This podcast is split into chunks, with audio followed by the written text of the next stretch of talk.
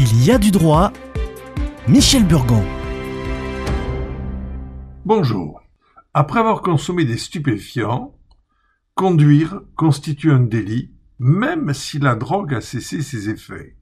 Quelle que soit la quantité absorbée, puisque les analyses ne révèlent pas un taux, mais une simple trace.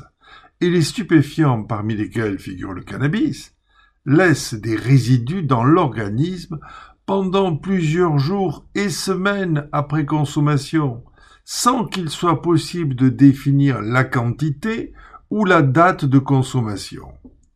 La Cour de cassation a confirmé que le délit est constitué alors même que l'influence du stupéfiant n'est pas établie au moment de la conduite.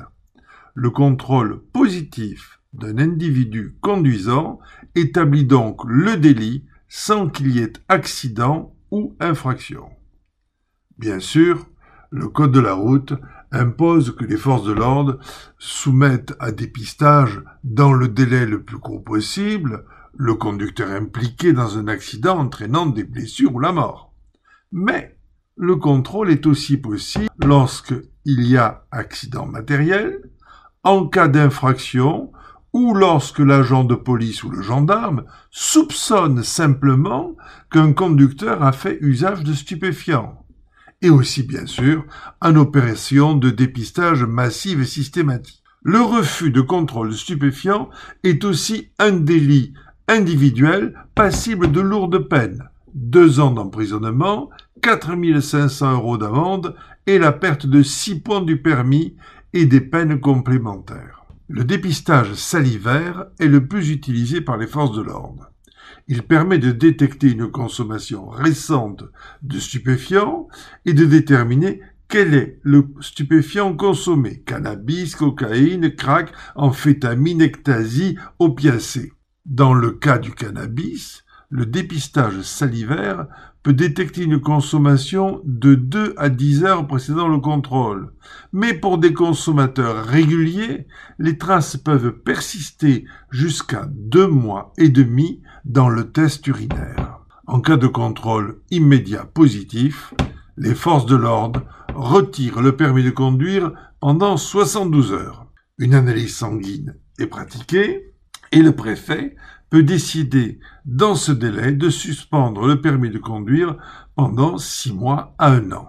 En cas de dépistage positif, le procureur de la République prend connaissance du dossier et de l'infraction et décide de la procédure judiciaire à mettre en œuvre. Soit la procédure judiciaire classique, convoquée devant le juge et de préférence assistée par un avocat qui peut établir une stratégie de défense appropriée, soit pour vice de procédure ou pour une demande d'allègement de peine, si le profil le permet, soit une procédure judiciaire simplifiée d'ordonnance pénale.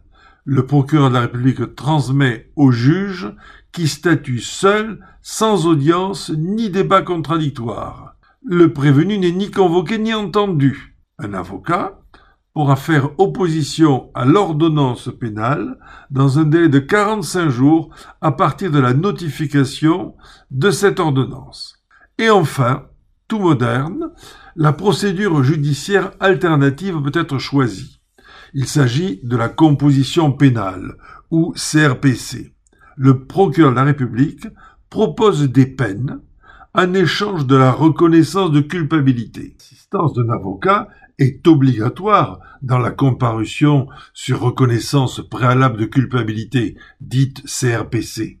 L'usage paramédical pourra, par exemple, être utilisé pour atténuer les peines, mais n'exonérera pas de l'infraction, qui reste commise par la seule présence de produits toxiques dans les prélèvements. À la semaine prochaine.